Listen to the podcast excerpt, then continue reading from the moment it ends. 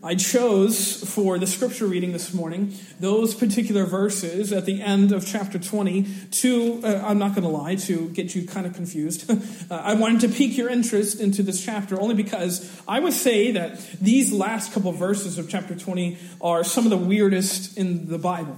Uh, you have this uh, prophet who goes to his neighbor, it says, maybe a fellow student of the prophets, as it says there, and he asks him to punch him in the face. and when his friend doesn't oblige and give him a good sock on the jaw, he, the, the first prophet actually prophesies that you're going to be eaten by a lion now which seems rather harsh, which seems rather uh, serious, seems rather like an overreaction for not giving me a good punch in the face. Then he finally does find someone who will oblige. Maybe he had a reputation, I don't know. he finds someone who would hit him in the face, and then he goes and he disguises himself along the road where he knows that the king of Israel, Ahab, is going to walk by. And he disguises himself as a war veteran. And he has this very curious exchange about this weird story. And then at the end of this exchange, Ahab goes back to his palace in Samaria, as it says in the King James, heavy and displeased. Or perhaps you have weighed down. He's burdened by these words he's just been told. It's a very strange, very puzzling scene, one that uh, we would do well to ponder. It, it, perhaps you're trying to figure out what's happening here. It, I think actually this scene is very reminiscent of chapter 13. And you don't have to turn back there, but if you remember chapter 13, you have multiple prophets going to and forth and having exchanges with kings, and you have a lion eating a fellow prophet for seemingly an innocuous reason. And, and, and so we have this other little chapter here, which gives us another really puzzling sort of thing to kind of work through. How should we make sense of this?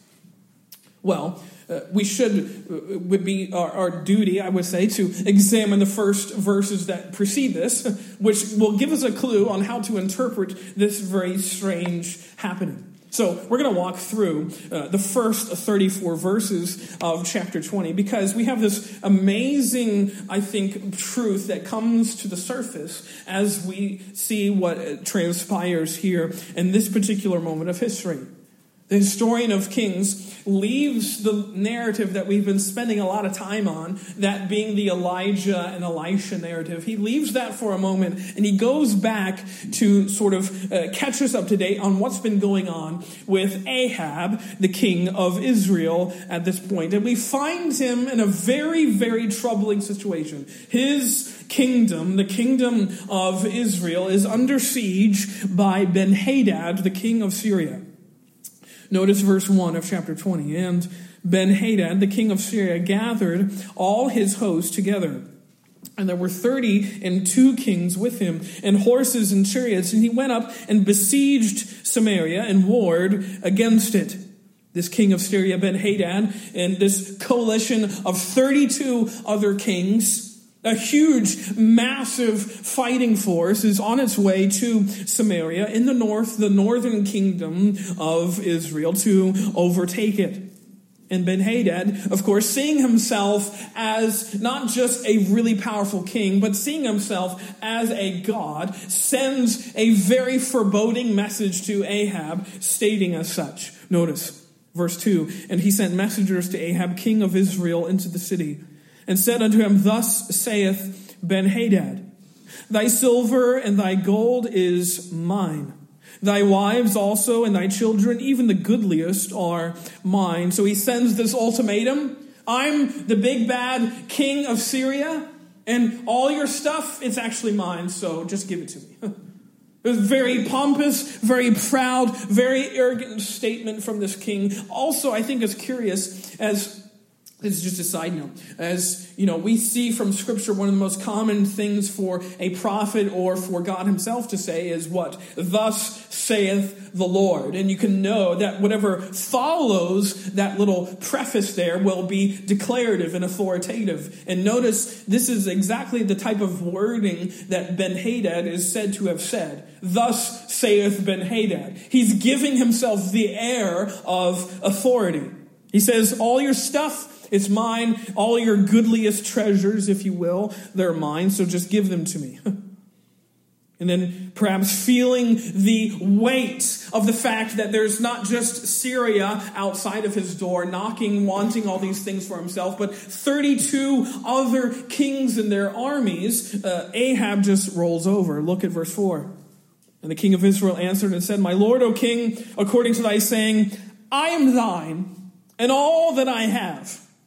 He displays just nothing but cowardice. And this, no less, from the king of Israel, the king of God's chosen people. Yes, there's been much disruption, much upheaval, as we've noted in the history of Israel up to this point, and with the divisions and all the wars that are going on internally.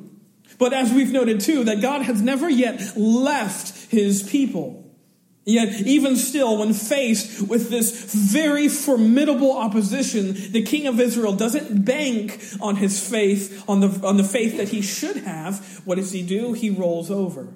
He says, Yeah, sure, everything that you want, you can have. And so, hearing this, Hearing this very spineless response from the king of Israel, Ben Hadad then ups the ante. He says, uh, basically, I'm going to see how much I can get out of them. Notice verse 5. The messengers came again and said, Thus speaketh Ben Hadad, saying, Although I have sent unto thee, saying, Thou shalt deliver me thy silver and thy gold and thy wives and thy children, Yet I will send my servants unto thee tomorrow about this time, and they shall search thine house and the houses of thy servants, and it shall be that whatsoever be pleasant in thine eyes, they shall take, they shall put it in their hands and take it away. so he's changed the deal now. The deal is now altered. The first deal is just whatever you want to give me as sort of a bartering agreement, that'll be fine. Now it's, we're going to come in and you're going to have my people, you're going to let my servants have free reign to just pillage and plunder whatever they want. Whatever you really are after to protect, those are the things we're going to target. You can see the, the arrogance soothing out of this king of Syria. But apparently, Ahab does have a backbone. Because this is where he draws the line. Notice verse 7. He calls his elders together. He, he tries to tell them what's been going on. We have the situation. Look at verse 7. The king of Israel called all the elders of the land and said, Mark, I pray you, and see how this man seeketh mischief. For he sent unto me for my wives and for my children and for my silver and for my gold, and I denied him not. I didn't stop him. And the elders and all the people said unto him, Hearken not unto him, nor consent. Wherefore he said unto the messengers of Benhadad, Tell my lord the king, all that thou didst for did send for to thy servant at the first I will do, but this thing I may not do. And the messengers departed and brought him word again. So they finally uh, sort of stick up for themselves. We will agree to, uh, uh, we will acquiesce to your first sort of demands because of the overwhelming authority that you display with your armies and all that stuff. But this other thing we cannot do. We have a sense of patriotism after all. We are Israelites after all. So they take a stand. And this, as you might expect, doesn't sit very well with Ben Hadad. Not at all, in fact. Notice verse 10. And Benhadad sent unto him and said, The gods do so unto me, and more also, if the dust of Samaria shall, shall suffice for handfuls for all the people that follow me. You see, this rejection of his ultimatum is not just a bad negotiation in his eyes, it's a rejection of his deity. Ben Hadad is his people's God, and he says, uh, I can have whatever I want, and if you don't give it to me, then I'm going to crush you. He sounds just like a spoiled little king. And essentially, that's what his words mean. Basically, his threat to Israel is when I'm through with you, there won't even be enough dust to fill my people's hands. That's how obliterated you will be when I'm through with you. You can see just how offended he is. And then Ahab gives this really remarkable response in verse 11 to this very, very destructive taunt from the king of Syria. Notice Ahab and the king of Israel says in verse 11, answered and said, Tell him, let's not him that girdeth on his armor boast himself as he that putteth it off.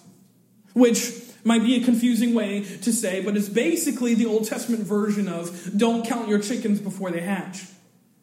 That's essentially what he's saying to this king, this very formidable king who has 32 armies behind him. And Ahab says, boasting means nothing until you're taking the armor off after battle. Those were his words. You can boast as long as you want, Ben Hadad, when you're putting it on prior to war, but it only means anything if you boast afterwards.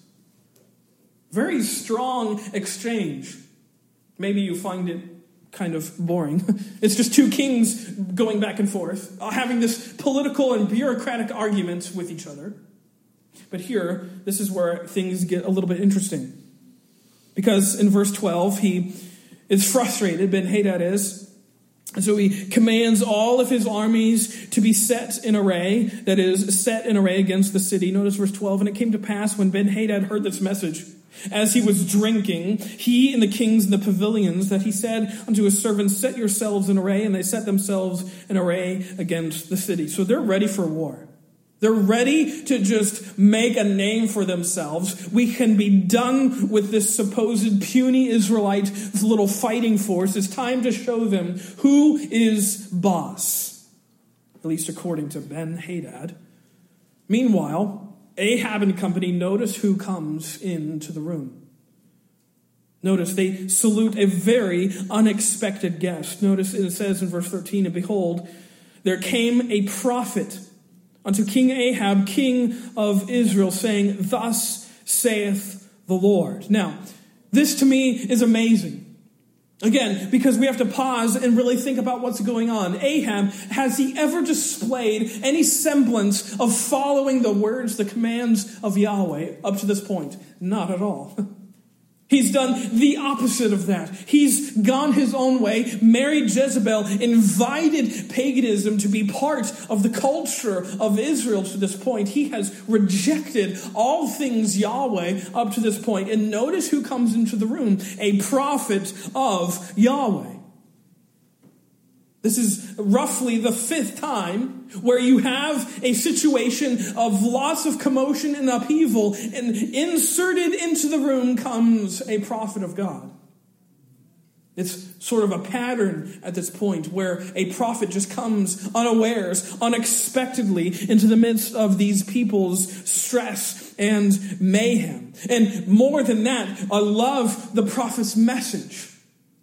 It's a message that should have, and I don't know, perhaps there were some faithful Israelites in this room, I don't know. But it should have, and it should to us, reach all the way back into the annals of Israelite history with a promise that was reminiscent of the promises given to Moses and Joshua. Notice what he says. Thus saith the Lord, Hast thou seen all this great multitude? Behold, Notice these words I will deliver it into thine hand this day, and thou shalt know that I am the Lord. That army that you see outside your city gates, that is so fearsome and you're weighed down by the, the impending destruction that is just outside your doors, guess what? That army I'm going to give into your hands. And you will be able to crush them as though they were one man, essentially. This is a promise, a guarantee of victory for Israel before they've even strapped on a sword or lifted a pinky finger. You have the triumph in this day. Talk about encouraging. Talk about a word needed in season. You can go to so many different passages, and I could list them, we could read them, but you could go to Numbers 21 and Deuteronomy 7 and Joshua 10, and you will find it verses exactly like this. Where Yahweh gives to his people the promise of victory prior to any battle happening. They've done nothing. And yet God says, deliverance is yours. But if that weren't even enough, what I love too is that God has a penchant for sort of uh, raising the need for faith, raising the tension. I think about Gideon. You know, he doesn't just whittle down his army from 30,000 to 300. He lets them and forces them to go into battle with lanterns and trumpets and torches. It's not enough that he's going into battle with a very small fighting force. It's that they don't go into battle with weapons. At least give us like a knife, God. And here, something similar is happening.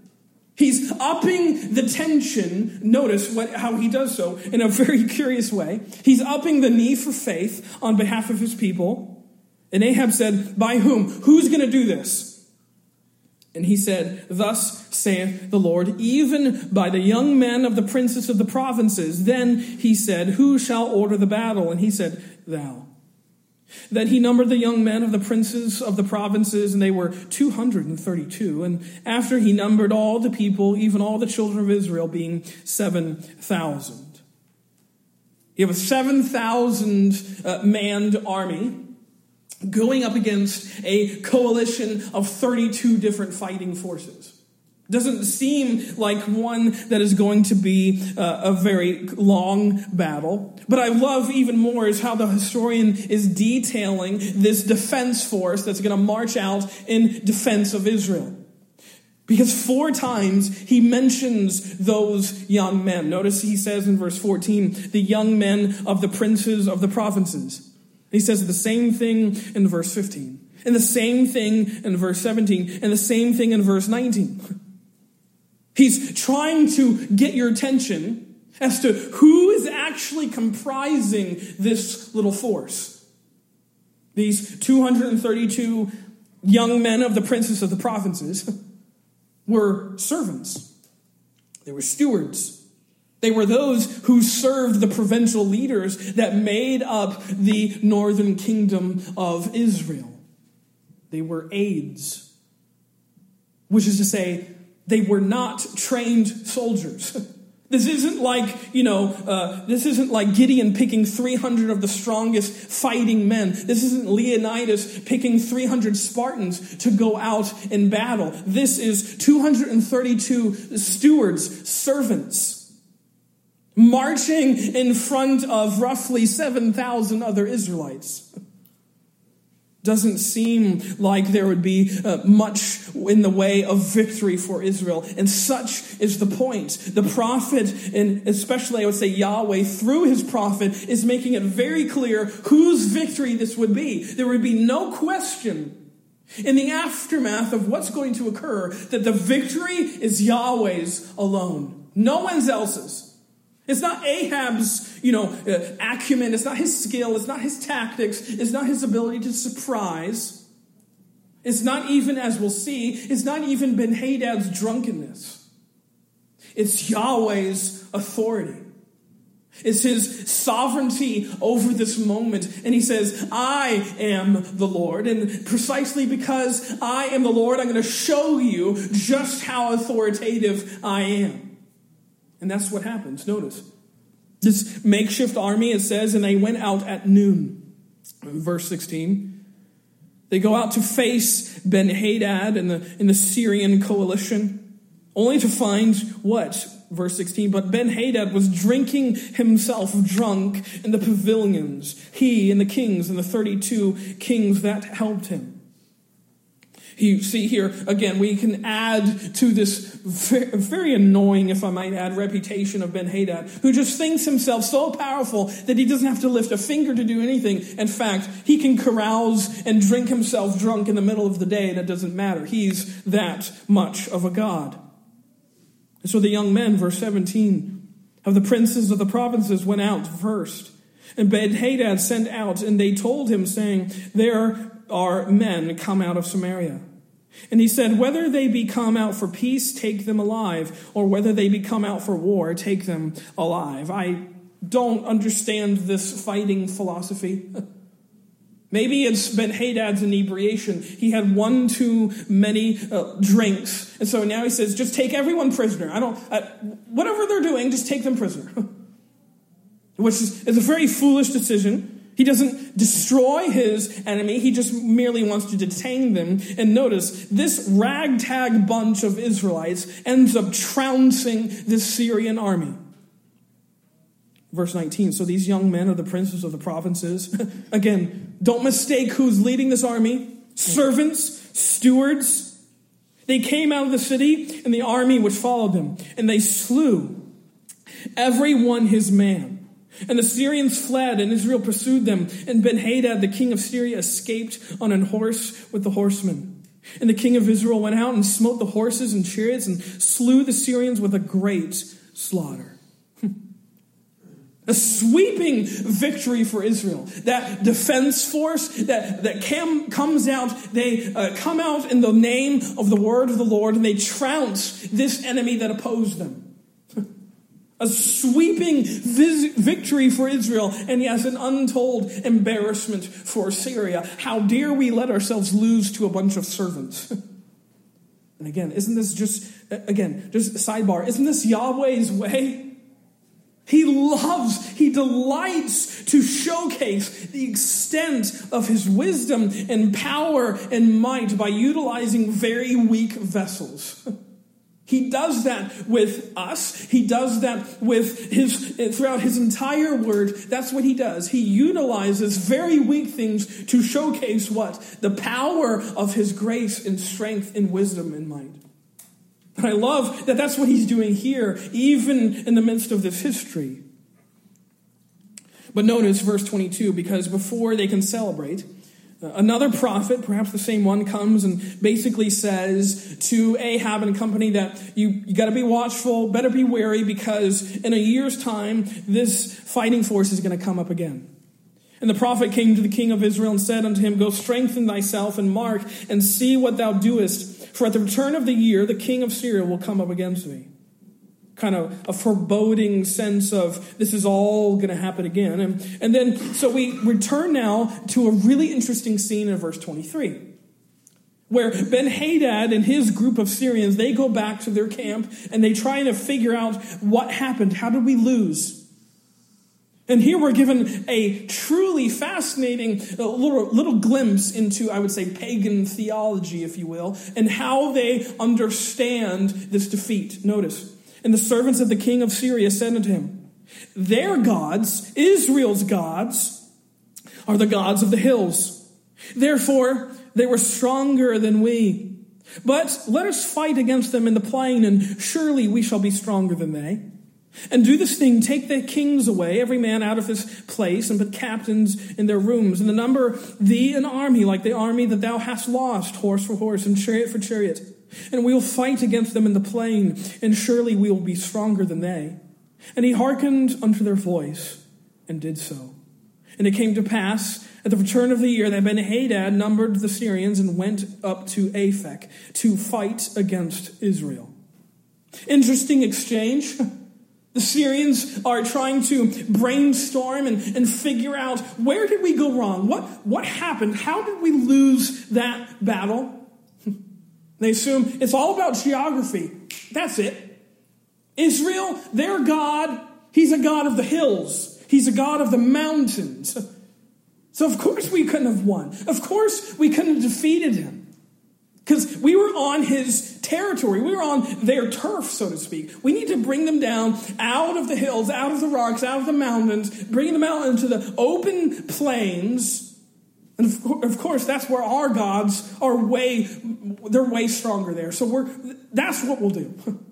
You can see their, their superstition, their false theology drives them to making this very erroneous decision.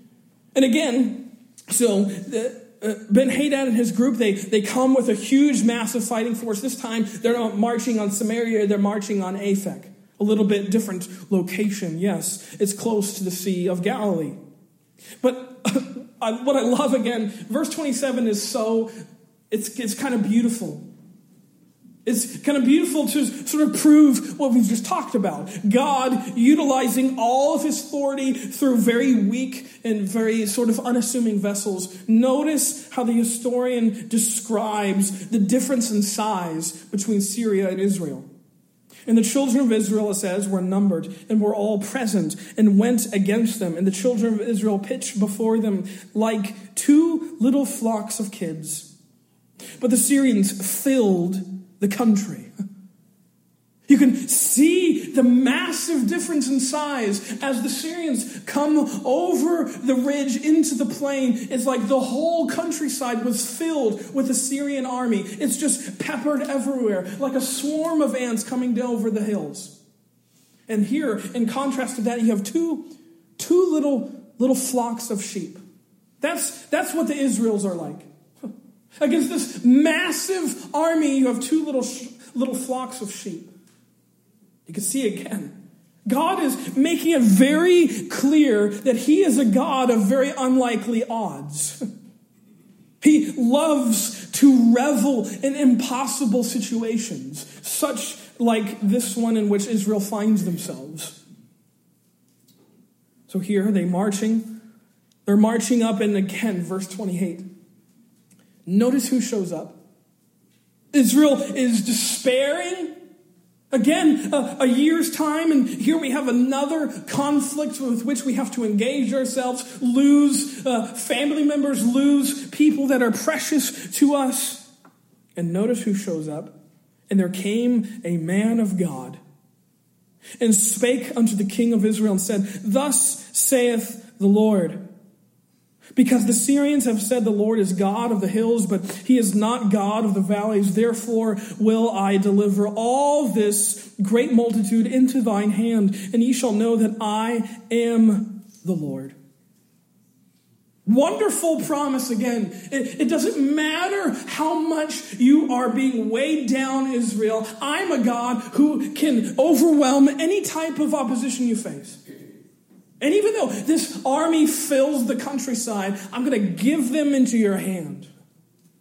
And I think, I think this is even cool too because he's, you can, you can kind of sense that Yahweh, God, has sort of taken offense at what the Syrians have said. They said I was just God of the hills.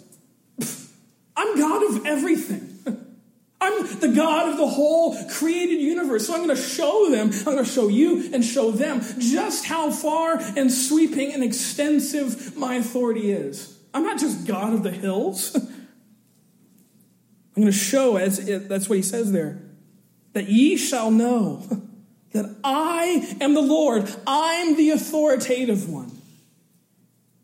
My authority is not bound by geography I'm the God, the sovereign authority whose blessing and, and power and might permeates every blade of grass, every grain of sand, and even the air that we breathe. That's how authoritative I am. So the battle breaks out. And just like the first time, Israel trounces Syria. Verse 29 and they pitched one over against the other seven days. And so it was that in the seventh day the battle was joined, and the children of Israel slew of the Syrians an hundred thousand footmen one day, in one day. But the rest fled to Aphek into the city, and there a wall fell upon twenty and seven thousand of the men that were left. And Ben Hadad fled and came into the city into an inner chamber a slaughtering of their enemies Israel is able to achieve. And this triumph is obviously God's. He gives it to them in decisive fashion with that very haughty, very braggadocious, big bad Ben Hadad is now he reduced to just a very, very small beggar. Notice, notice verse 31. They're, they're closed in in this very inner room. They're, they're taking refuge from all of the surrounding Israelites, uh, coming and sweeping and slaughtering all his men. And notice it says, and his servants, Ben Hadad's, said unto him, Behold, now we have heard that the kings of the house of Israel are merciful kings. Let us, I pray thee, put sackcloth on our loins and ropes on our heads and go out to the king of Israel. Peradventure he will save thy life. His advisors, they tell him, hey, we've heard, we've heard that Israel's kings are merciful. They have a penchant for mercy. So we should try and, and see if they'll just give us some kindness. So they girded, verse 32, sackcloth on their loins and put ropes on their heads and came to the king of Israel and said, Thy servant Benhadad saith, I pray thee, let me live. And he, Ahab, said, Is he alive? He is my brother. Very curious exchange. Now Ahab is referring to Benhadad as his brother. Very weird. And his Benhadad's advisors latch onto that word Notice verse 33 Now the men did diligently observe whether anything would come from him, and did hastily catch it. They caught this word, and they said, Thy brother Benhadad. Then he said, Go, ye bring him. Then Benhadad came forth to him, and he caused him to come up into the chariot. And Benhadad said unto him, The cities which my father took from thy father I will restore, and thou shalt make streets for thee in Damascus, as my father made in Samaria. Then said Ahab, I will send thee away with this covenant. So he made a covenant with him and sent him away. A very sort of anticlimactic ending, is it not? At least to this portion of the narrative. But Hadad, this very mean, evil king, has come and made all these threats on Israel. Israel defeats them twice. And instead of wiping them out, as we would like to see in a really good movie where the bad guy gets his comeuppance, here, the good guy and the bad guy come into an agreement with each other. They make a trade agreement essentially. Hey, we'll, we'll give you back some cities that we took from you uh, from a long time ago, and we'll, we'll build some roads to make our economy stronger. We'll just do some, we'll, we'll, we'll make sure that we have a, a good economic security for each other. It sounds political, sounds very much like Ahab was thinking very clearly about his foreign policy. And I think what's lost in all of this narrative is the fact that Ahab never once listens to the words of God. This is the one. One, Ben Hadad is the one that was given to him in his hands by the Lord. And he let him go. He let the enemy of the Lord out of his fingers. And then, more than that, he covenanted with him. He went into an agreement with him. And such is when we come to verse 35. And a very curious scene at the end of this chapter. You see, this whole thing, this whole chapter has been about Ahab. It's been about him and his response. His response to the authority of Yahweh. You see, that's what this little scene is about. We're introduced in verse 35 to that student of prophecy, and he goes to his neighbor in the word of the Lord and he says, Smite me, hit me in the face. And his neighbor says, No. I'm not going to, and he refuses, which is when our prophetic student here, eh, he utters that very severe word of prophecy. You because you haven't listened to me and listened to the word of the Lord, you're going to be devoured by a lion. Appears harsh at first, but now hopefully it makes sense. Because he hasn't just rejected his friend's request to punch him in the face, he's rejected the authority of Yahweh speaking through his friend. They are both students of prophecy. And whereas the one guy thought he was doing his friend an act of kindness by not giving him a nice shiner in the face, actually, he's just rejecting God's authority, which speaks through his friend. Such is why we have this very grave outcome. God's authority is that serious. God's authority is that momentous. God's authority is that sweeping. So he goes and again, and he finds another friend in verse 37 who does punch him in the face. and then he goes and he disguises himself as a soldier who has just returned from battle. And these are the verses that are really curious to me. He tells a parable. He tells Maybe some people would like to say he tells a white lie. I don't know. It's a parable to me. It's a story that he uses to expose Ahab's fault. He says, Thy servant went out into the midst of battle. So I'm in the middle of war, and I was entrusted with another man to guard and keep. And if this other man goes missing, it means my life. And as it happens, I was busy, I was distracted. I looked here and there, and he was gone. And you could hear the prophet seem to say, What should become of me? That's essentially what he's asking the king. Hey, how would you rule in this situation? What would your verdict be? He says, You've, you've brought this on yourself. You've, you've done this to yourself. His words are, Thyself hast decided it. You've dug your grave. Now you have to lie in it. And that's that's when the prophet reveals himself. He wipes away the, the grit and the grime and the ash away from his face, and he reveals, actually, I'm a prophet of Yahweh himself. And he hastened and took the ashes away from his face. And the king of Israel discerned him that he was one of the prophets. And he said to him, Thus saith the Lord because thou hast let go out of thy hand a man whom I appointed to utter destruction. Therefore, thy life shall be go for his life, and thy people for his people. You see, the man who brought this judgment on himself was Ahab.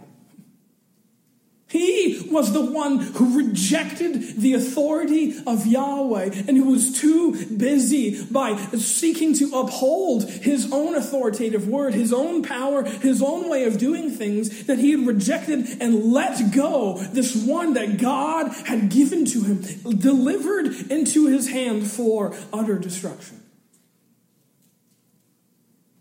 So Ahab brought this on himself. It's the words of the prophet are Ahab's judgment turned back on him. You've brought this on yourself. It's almost like Nathan and King David in 2 Samuel 12, where remember Nathan is trying to expose David through that parable. And, and David is like, Yeah, we should get that guy. We should get him justice. And Nathan says, You are the man. And essentially, the prophet here is saying the same thing. You are this guy. And such is why Ahab goes away heavy and displeased.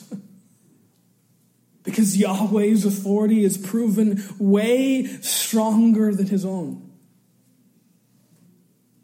It's sad to me that Ahab has been given these two emphatic revelations of the authority and might of Yahweh through these amazing victories. And yet he was like a toddler, plugging his ears, saying, I can't hear you, I can't listen to you. He was only concerned about himself, and he punted on the authority of Yahweh alone and clung to his own sense of power and might. And here again, I think this is what this text ushers us to consider. Whose authority are you listening to? Whose authority are you submitting to? Are you acting much like Ahab? And I think much like we all love to uh, act like, and we're determined and we are bound to be our own authorities. That's the human heart, I would say.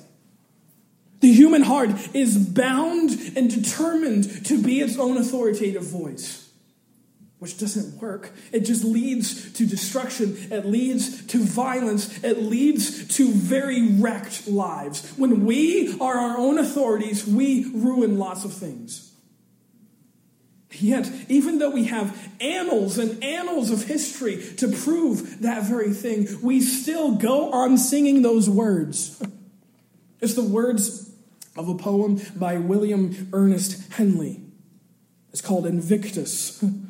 And the words in the last stanza, I think, perfectly describe the human heart. It goes like this quote, It matters not how strait the gate, how charged with punishments the scroll. I am the master of my fate. I am the captain of my soul. That's the human heart. I don't need anyone telling me what to do. I don't, I don't need anyone telling me how to operate. I'm my own authority. I'm my own master. I'm the own, the, my own captain. I'm my own savior. See, Ahab's very drastic decision to reject the authority of God reveals who was truly king of his heart. And it wasn't Yahweh, it was himself. This, I would say, is the stubborn sin of all human beings ever. That we think that we can be our own advisors. We don't need to surround ourselves with fellow wisdom. We can be our own masters. We can govern our lives how we want. We can be our own gods. And the only result of that is ruin. But what I love is that here, just right now, even though Ahab had already made these decisions to go his own way, to do his own thing, to make his own decisions, who showed up time and a time and time again? Who showed up reminding him who was authoritative, who was truly God? Yahweh. Twice he shows up in unexpected fashion and he says, I am declaring this word in the word of the Lord so that you can know who truly is the Lord. How is God getting your attention this morning? To remind you who is truly in authority. How is he showing up? Maybe you haven't discerned it. Maybe you haven't thought about it in that particular way before, but God, I would say definitively, is showing you, even in this present moment, who is authoritative, who holds sway over your days. It's not you.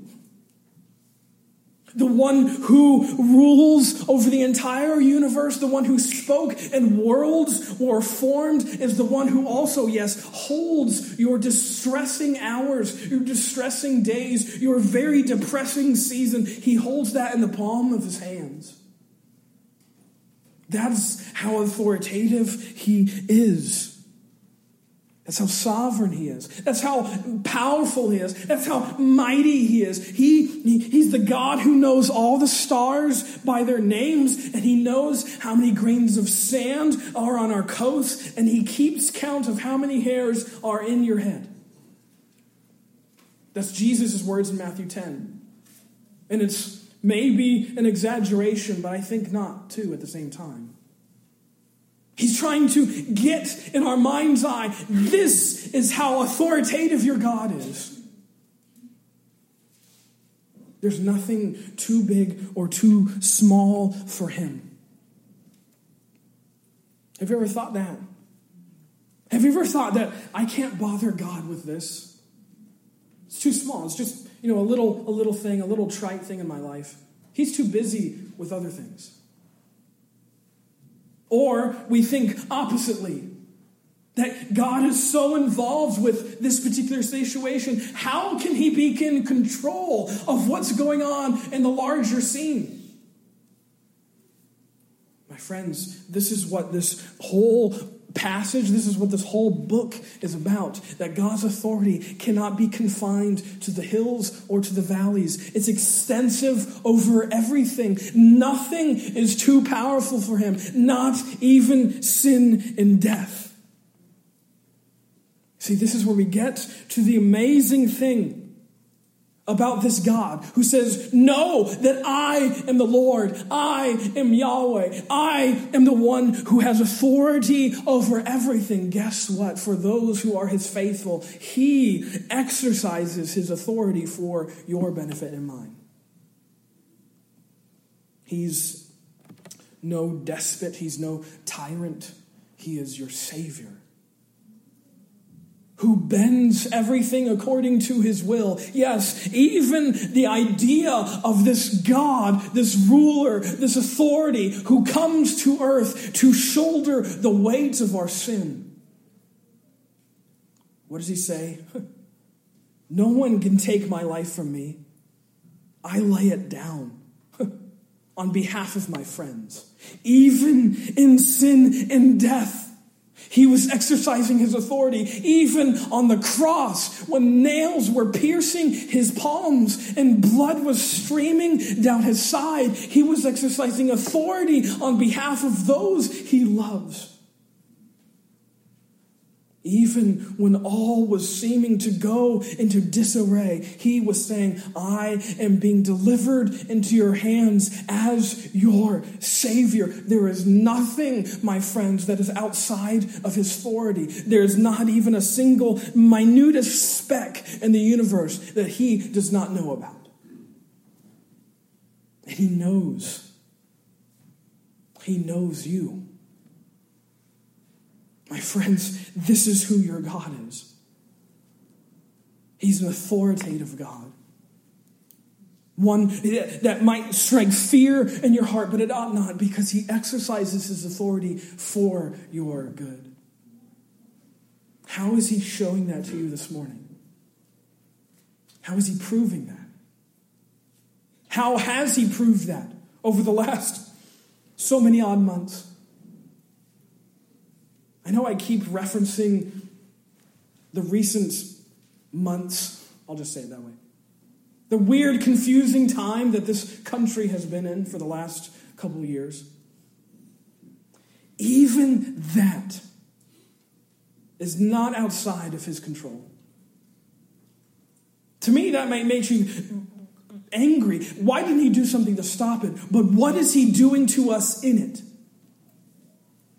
What is he showing us about himself and about us in the midst of it? Because I say the same command, the same word that he gives to his prophet is the same word that he gives to us. Is that I'm doing this so that all may know that I am the Lord. I am God and there's no one beside me. I am the authoritative voice of the one who spoke and created everything, and I am the one by whom all things revolve and sustain and consist. This, my friends, is the gospel. It's the good news of God's authority for you. Let us pray.